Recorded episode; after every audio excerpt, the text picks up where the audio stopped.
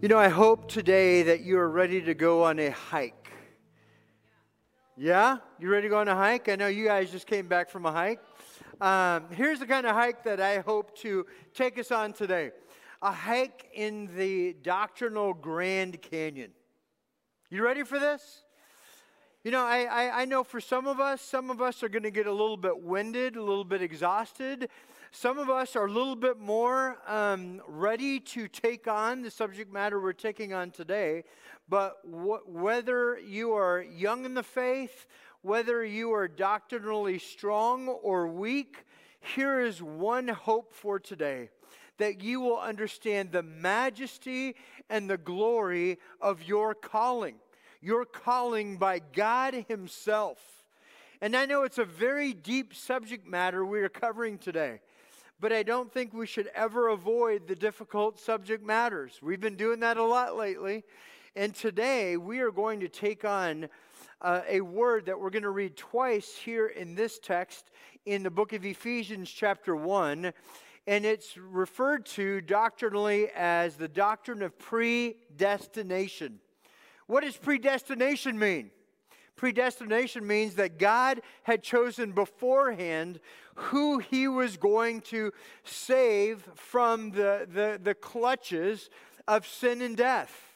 Now, whenever you go and talk about this kind of doctrine, it leaves a lot of questions. One question is, well, why would God choose me? Well, that's a great question. We're going to tackle that here today. But another question you might have if you're really engaging your brain is, well, why would God not choose everybody? And I know many people don't like to talk about this subject matter because of that very question. Because we get embarrassed by how God works, and we believe if God didn't choose everybody, then He is unjust. Well, I know there's going to be many questions even after the sermon is all over. So I know that with our finite minds, we cannot fully comprehend an infinite God, right? Yet at the same time, I want to bring a verse of Scripture up to you.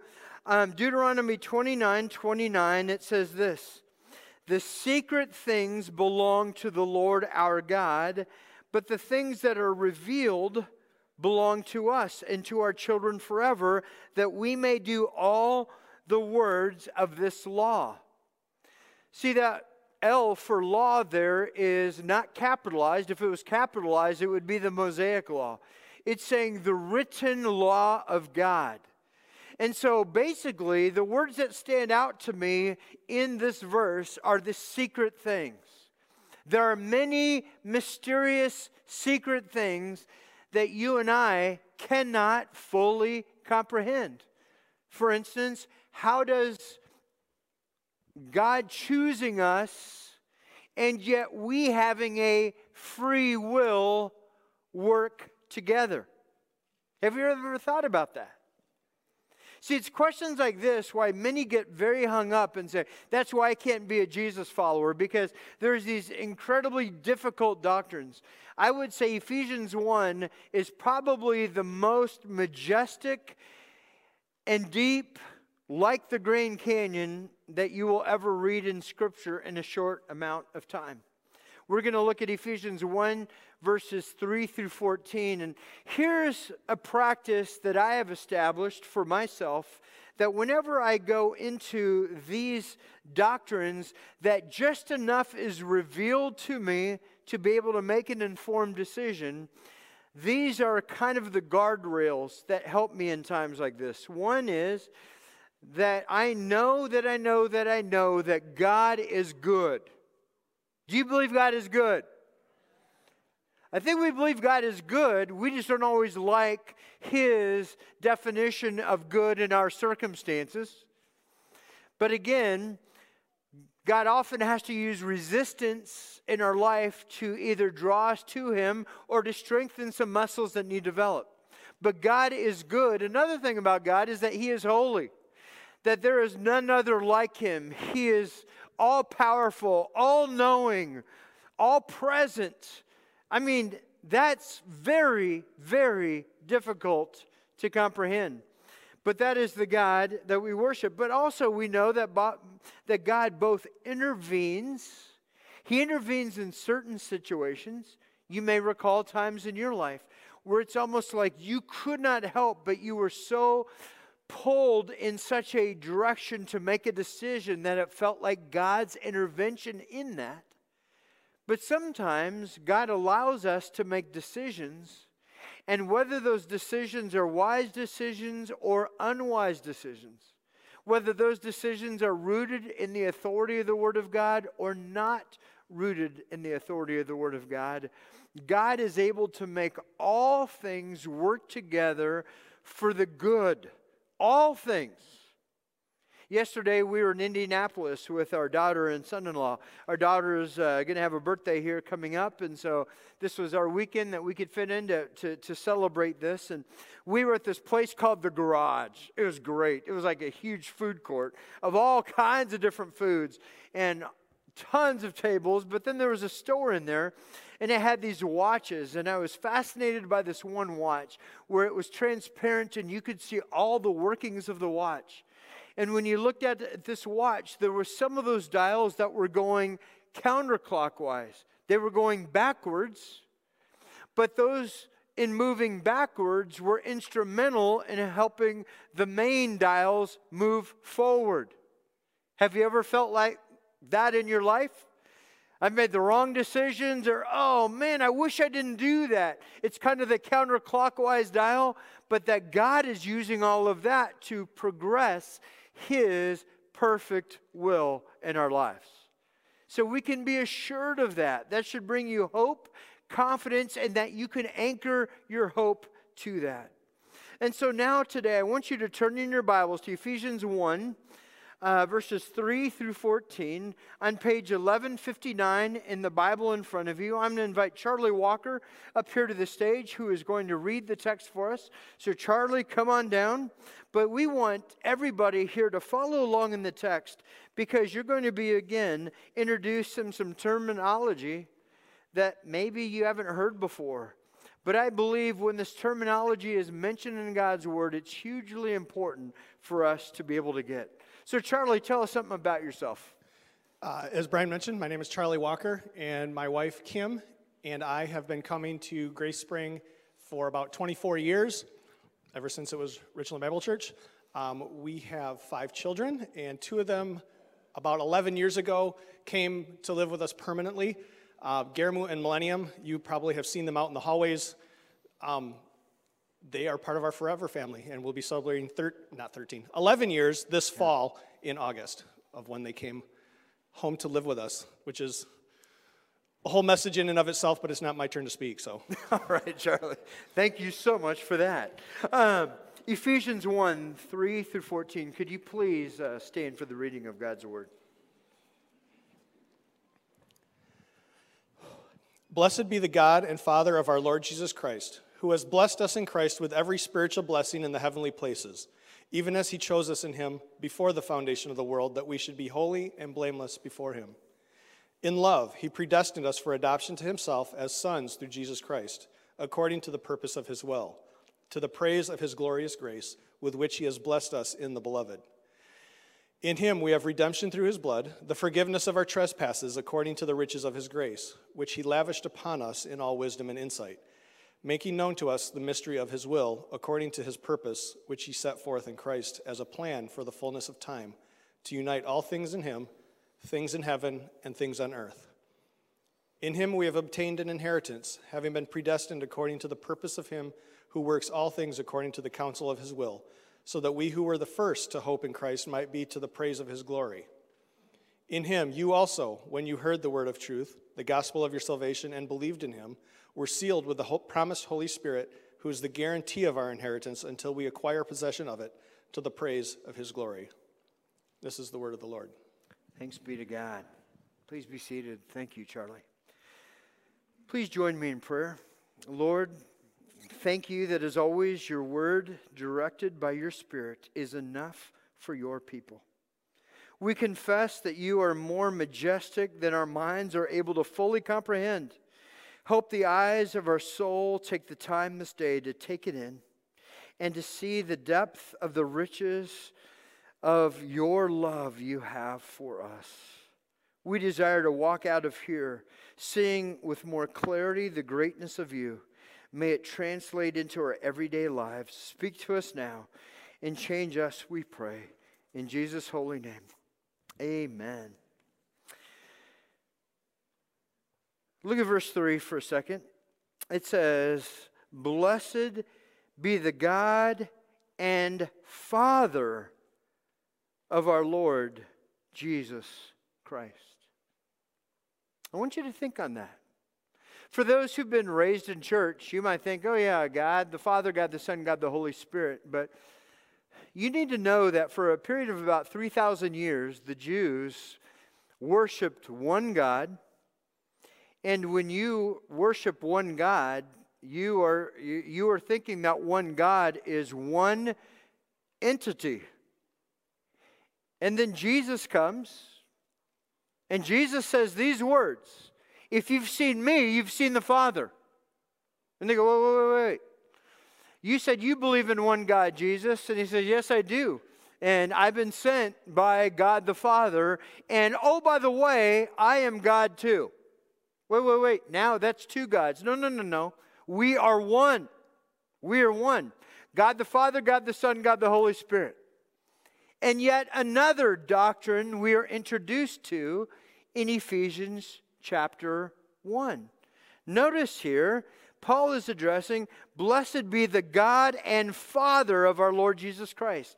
Now, please know, this does not mean Father in the case that Jesus literally was created by God. No, God in three persons, God the Father, God the Son, God the Holy Spirit. God always was, is, and always will be. He is eternal.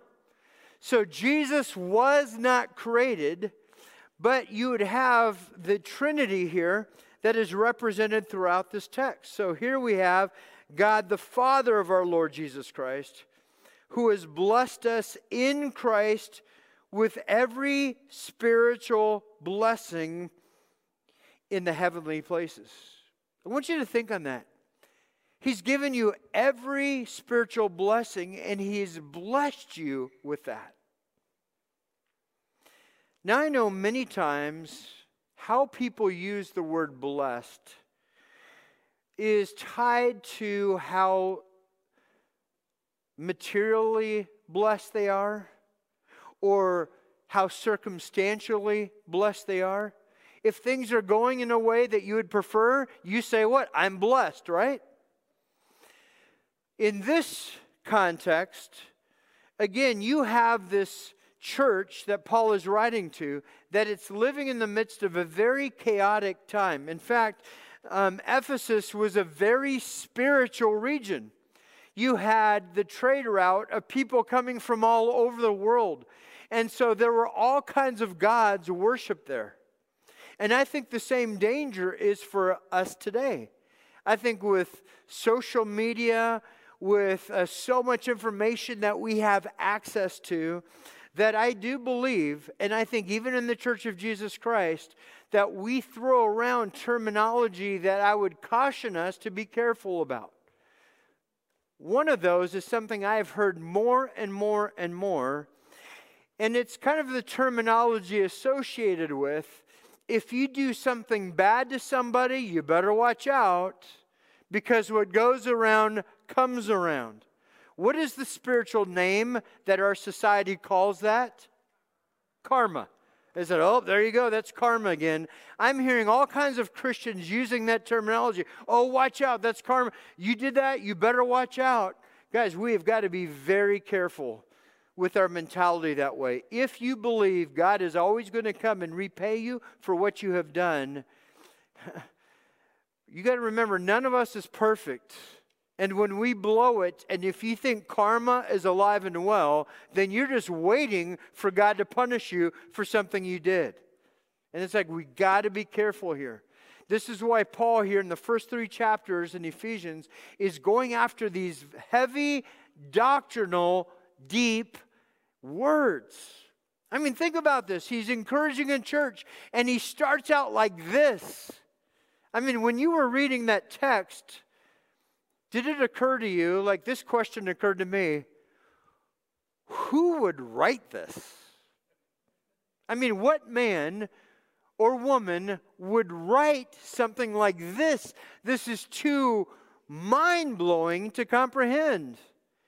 I mean, notice as we read through this and continue on, it says that he chose us in him or in Christ when? Look at your text.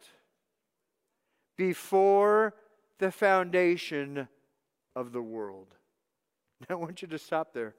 That he chose you before the world was ever created. What is that? Well, I'll tell you, that is mysterious is what that is.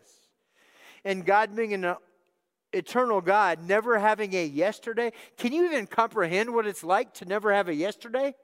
Because that's an eternal God, the eternal God we worship. And so here, we are introduced to the idea that God the Father has chosen us. Has chosen who?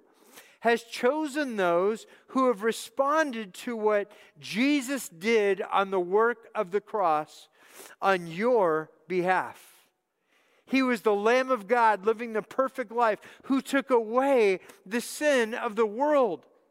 He's taken away the eternal consequences of your disobedience to God, and he's taken that away. So he says those who have responded that way, as opposed to getting all frustrated as to who is called, who is not, I would just like to encourage you, if you feel the Lord drawing you to himself, to say, Lord, I give up. You win. You are God. I am not. I'm sorry for my sin. Thank you so much for addressing my sin on the cross so that I don't have to do what I earned. As a sinner, I earned death. I earned separation from a good and holy God. But instead, God the Father has chosen you. I tell you, that is amazing. It should give you comfort. It should give you great encouragement. And your identity should be rooted less in what you do for work or how successful you are in something, and more in what does God say about you. He loved you because he determined before he created the heavens and the earth that his affections were going to be directed to you. Now, I don't know how you hear that and that not move you. I know for some it's like, wow, this is too hard to comprehend. Well, I'm telling you, God the Father has chosen us. And I know these deep things like this. Can I encourage you? This is where the word faith kicks in. We are to be a people of faith. Faith is trusting in God in those areas that don't make total sense, but he's given you enough revelation about himself that you can now make an informed decision. Now, I remember when I was young and I was in the bathtub, I thought it would be fun to have a blow dryer and make waves for the little submarine I had in the bathtub. I thought that'd be fun. But for some reason, parents say, no, you can't do that. I mean, how mean of them, right? I mean, the perfect storm, a blow dryer in a bathtub. I mean, how great is that? But see, the parents just say, no, you don't do that. Now, they didn't go on about electricity and all the science behind electricity. Why would they not do that when I was a kid? Because I couldn't comprehend. It was too deep. It was too much to comprehend. Well, I know for some of us, the idea that God has chosen us is very much for many too deep to comprehend. But in faith, I trust that God, if you said you chose me, My question now is, why would you choose me? Because John 6:44 says this: no one can come to me unless the Father who sent me draws him. Jesus himself said these words. And he says, the only way you are drawn to me is because the Father has chosen you and called you. Now he's not going to force you to do something that you don't want to do. Again, that's that tension between I've got choice and God has calling. And how do those two work together? Don't totally know, in the very same way that when we're in an airplane and we look outside one wing, there is a wing there. And you look on the left side of the aircraft, there's another wing. If one of those wings was not there, you would not be able to fly. It takes two working together to be able to create the lift, which gives us the law of aerodynamics. In the very same way, theologically, there is free will, there is a choice. But God is a good God. He wants to lure us. He will at times intervene, and it's almost like giving a horse, salt to make them thirsty. Sometimes God does those things. He'll bring circumstances in life that make us thirsty, that we could either go to what the world has to offer or what the Lord has to offer. We have choices in the matter. But God so loves you, and he's chosen, and it is not his will. He doesn't want anyone to have to die apart from him. But in the same way, we know here in Ephesians 1 that Paul is addressing a church, and he is saying, church, you have been called by God before the beginning of time. And what he did is, it says at the end of verse 4, in love, going into verse 5, he predestined us for adoption to himself as sons, or as sons and daughters, through Jesus Christ, according to the purpose of his will, to the praise of his glorious grace, with which he has blessed us in the beloved. What he said there is this, that it's as though God the Father goes into the adoption agency. And the adoption agency was run by this master, and his name was sin. And sin, believing himself to do the loving thing, just says, hey, live for yourself. If it pleases you, do it. Do what comes naturally to you. But it's a loving Father, God the Father, who goes into that adoption agency and says, oh, man, I want to deliver you from that bondage. And so sin says, well, there's a payment according to the law that was written before time began. The only way that you can deliver any of these from my adoption agency, it's going to require blood. It's going to require blood, which is what gets us to the second portion. And that is verses 7 to 12 remind us that God the Son redeems us. God the Son redeems us. You know, something I forgot to say earlier, and that is verses 3 through 14 in the Greek is one long sentence. It's as if Paul, in writing this, could not stop under the inspiration of the Holy Spirit. He just said, man, these riches are so good. This is so good. I just got to keep writing and writing and writing and writing. Well, again, he has talked about God the Father. Now he's talking about God the Son. And he says, in him we have what? Through the blood. Look at your text. We have redemption through his blood, the forgiveness of our trespasses according to the riches of his grace. The grace being the unmerited favor of God directed to you and me.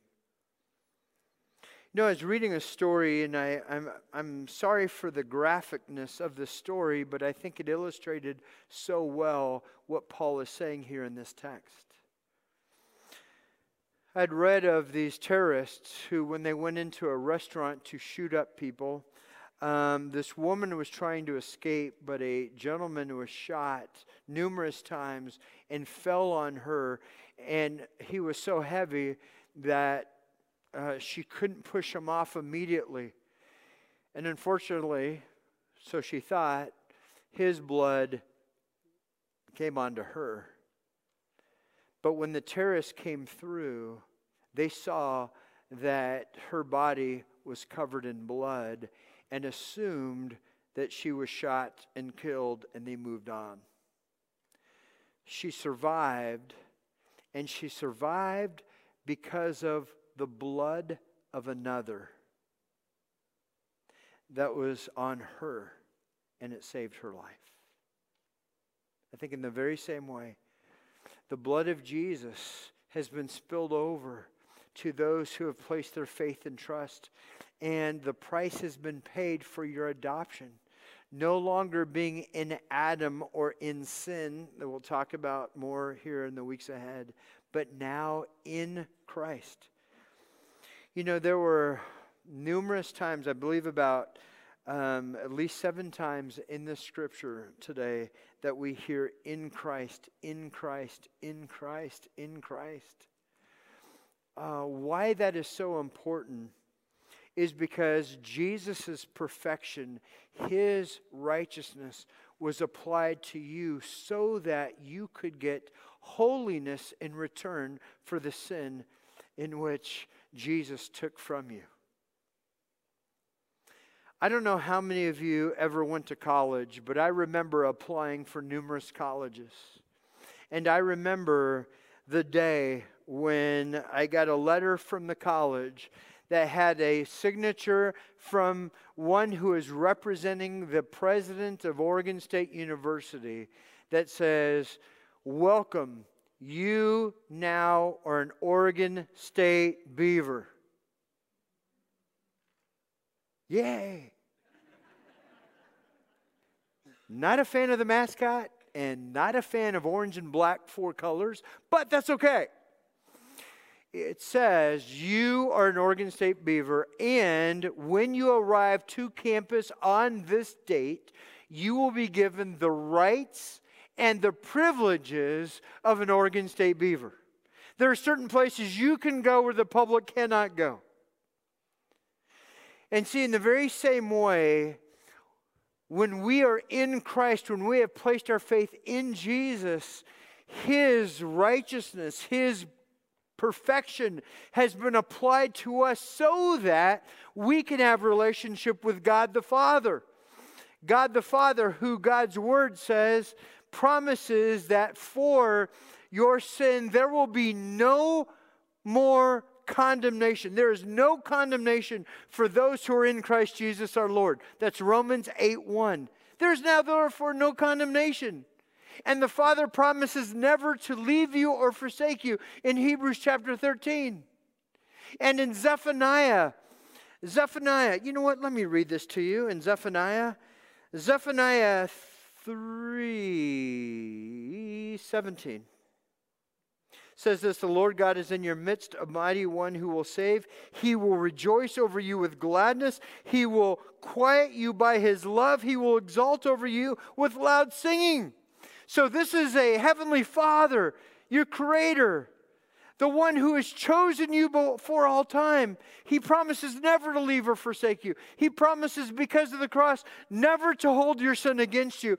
And he even sings over you. Isn't that a good word? He sings over you. But he does that at the cost of Jesus Christ, who at Calvary, he shed his blood so you and I could be saved. Isn't that good news? The world needs to hear this news, folks. Easter is just around the corner. Are you praying, investing, inviting? Are you praying for those that you know who do not know Jesus yet? Are you praying for them? Are you inviting them to your house? Are you having a relationship with them so that they might be ripened to the truth of the Word of God based on knowing you?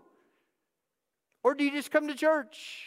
And just say, well, that's up to them. If God chose them, then they're going to be fine, and God doesn't need me in the process. Hey, God has called you to be in the process. He's called me to be in the process. He says, you don't know who's been chosen, who hasn't been. You just be faithful. Because God the Father has called, and God the Son redeems, leading to the third truth we see here in the text. Verse 13, in him you also, when you heard the word of truth, the gospel of your salvation, and believed in him, you were sealed with the promised Holy Spirit. You were sealed.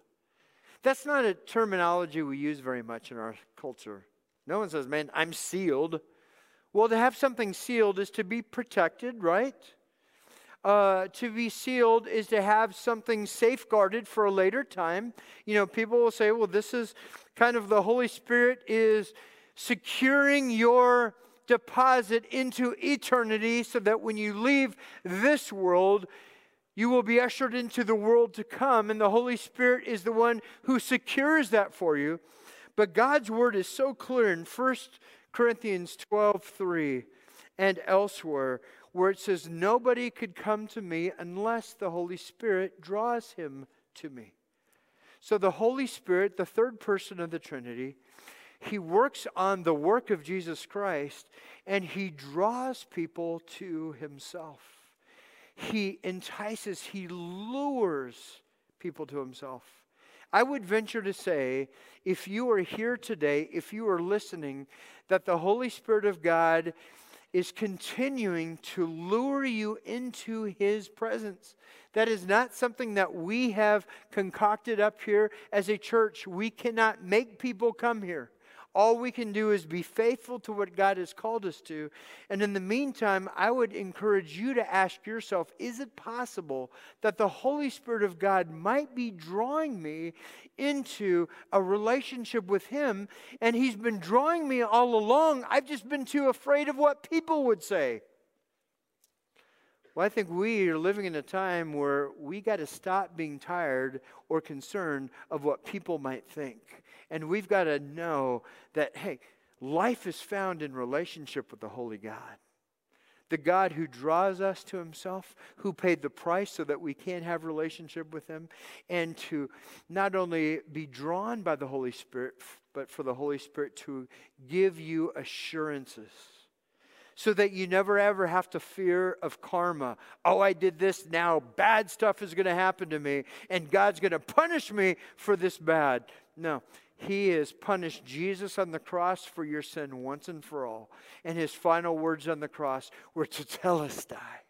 It is finished. It is finished." And so now I want to encourage us that God's work in our adoption from the household of sin, God the Father has chosen us, God the Son redeems us, God the Holy Spirit draws us and assures us.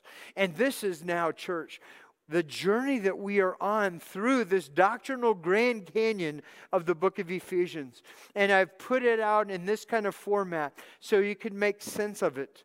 And that is that one, at the very core, that when we receive Jesus Christ as Lord and Savior, we have been reconciled to God. We have been adopted into the household of God. There's only one way. Jesus said, I am the way, the truth, and the life. No one comes to the Father but through me.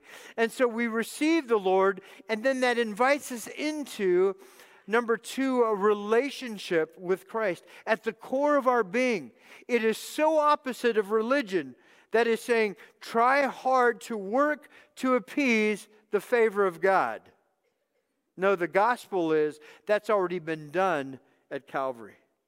Now we live from this amazing gift we have been given. Why? Because the grace of God is bigger than any sin you have. Do you need me to repeat that? The grace of God, him choosing to love you, despite what you have done, the grace of God is bigger than any sin that you have. He's bigger. It's bigger than that. You've done nothing to earn it. I think back of the nation of Israel when they said, well, We are pretty special people. And in Deuteronomy chapter 7, verse 7 and 8, it says this: "It was not because you were more in number than any other people that the Lord set his love on you and chose you. For you are the fewest of all peoples, but it is because the Lord loves you." It's because the Lord loves you. It's because he's chosen to extend his love to you. And that's what we get to respond to, church. And so, in John 1:12, it says, "But to all who did receive him, who believed in his name, he gave the right to become children of God." It says, to all who have received him. That might be you today. Whether you're wherever you are listening from, that might be you today. To all who have received him. This is what I love about following Jesus. That it is a faith that is not achieved. It is a faith that is received.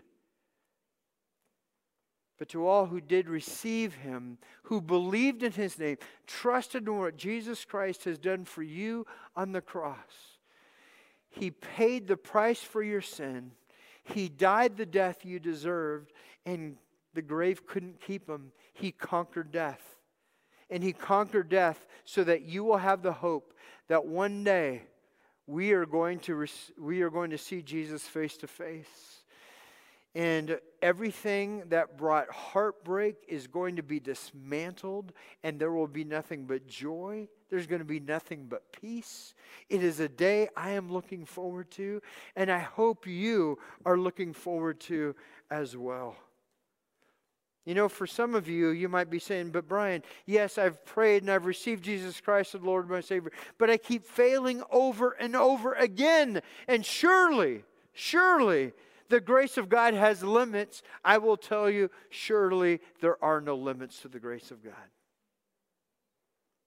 There's a church father by the name of Augustine. Augustine was a theologian in northern Africa. And Augustine was a very deep theological thinker, but there was something about Augustine that he had a great challenge with sexual temptation. And he found that even though he was a follower of Christ, he kept finding himself stumbling in that area, until one day he read the words, that in Christ all things are made new. The old is gone, the new has come. And so one day he was at a public establishment, and there was a woman who saw him and said, "Augustine, it is I." And he looked at her, and then he looked down, and he looked away. And so she pursued him and said, Augustine, remember me, it is I." She was trying to entice him again, just like the old times. But this time, he says, "Yes, but it is no longer I." See, it is Christ in me. Each and every day we have a choice. And God gives us that choice. Will you follow him or follow your own will? When I go into those seasons of following my own will, there's always a lot of chaos that ensues. But choosing to follow Christ, knowing how that tension happens between God chose me and yet doesn't force me to choose him, but he lures, he entices me, and I choose him. One thing that is truly not true of God is he will never entice somebody to reject him. He will always entice to say, "Hey, follow me, follow me." So I'm asking you, are you following the footsteps of the one who calls you? Because the Father has called you, and Jesus Christ has made a way for you to have relationship so that you could be made holy, so that the Holy Spirit of God, the third person of the Trinity, can dwell within you. Deep stuff, hard to fully comprehend. But I am finding the more and more that I'm walking in union with him, the more the Holy Spirit is enabling me to continue to mine for deeper and deeper and deeper truths that are on the property of salvation that He's given me. He just said, some of this you just need to mine for. But walk with me and allow me to lead you to the newness of life. Our world needs this, folks. Our world needs this. And how does our world get this? Our world gets this because the world looks at what's going on in the world and the chaos in the world. But when they look to you, they see you thriving in the day and age in which we live. Thrive is the word of the year for us. Let's thrive because we are daring to place our faith and trust in what God says about us. And the more we drink deeply from those waters, the more we will see our lives being transformed from the inside out. Please join me in prayer. Lord God, I thank you for the truth of your word. We have really dove into these interesting waters, predestination, Trinity. But Lord, thank you that in this list today that we read from, that in Christ we have been given faithfulness, the ability to be faithful in verse 1, the ability to be blessed in verse 3. Lord, that we have been, we have the ability to be holy and blameless in verse 4. That we have been forgiven in verse 7. That we will be able to know the will of God, verse 9. That we have been redeemed, verse 10. That we have an incredible inheritance. That what is yours is ours in verse 11. That we have this hope in verse 12. That we have been given the Holy Spirit in verse 13, Lord, these are 9 incredible forms of richness and blessing that we have in you, and we give you the praise. This is why we respond in song today. We thank you for being a God who has chosen us before the beginning of time. And Lord, I pray right now for those who have never settled this in their hearts. I pray that today will be the day that they say, I choose to follow Jesus. I want to be adopted from the sin that has so entangled me and ensnared me and bound me. And now to walk in the freedom that comes from knowing Jesus Christ, my Lord. I pray that salvation happens here today, whether it is a step into the family of faith or maybe a step back into the family of faith after living maybe in a far-off place for a long time. Lord, we want to be a church that satisfies dry places with the life-giving truth of the gospel of Jesus Christ. And I pray that these waters have found dry places here today so that life will spring forth where before there was only death.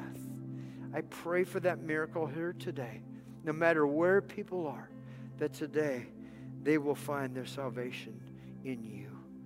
We pray in your most holy and precious name. We are so grateful for you, Jesus.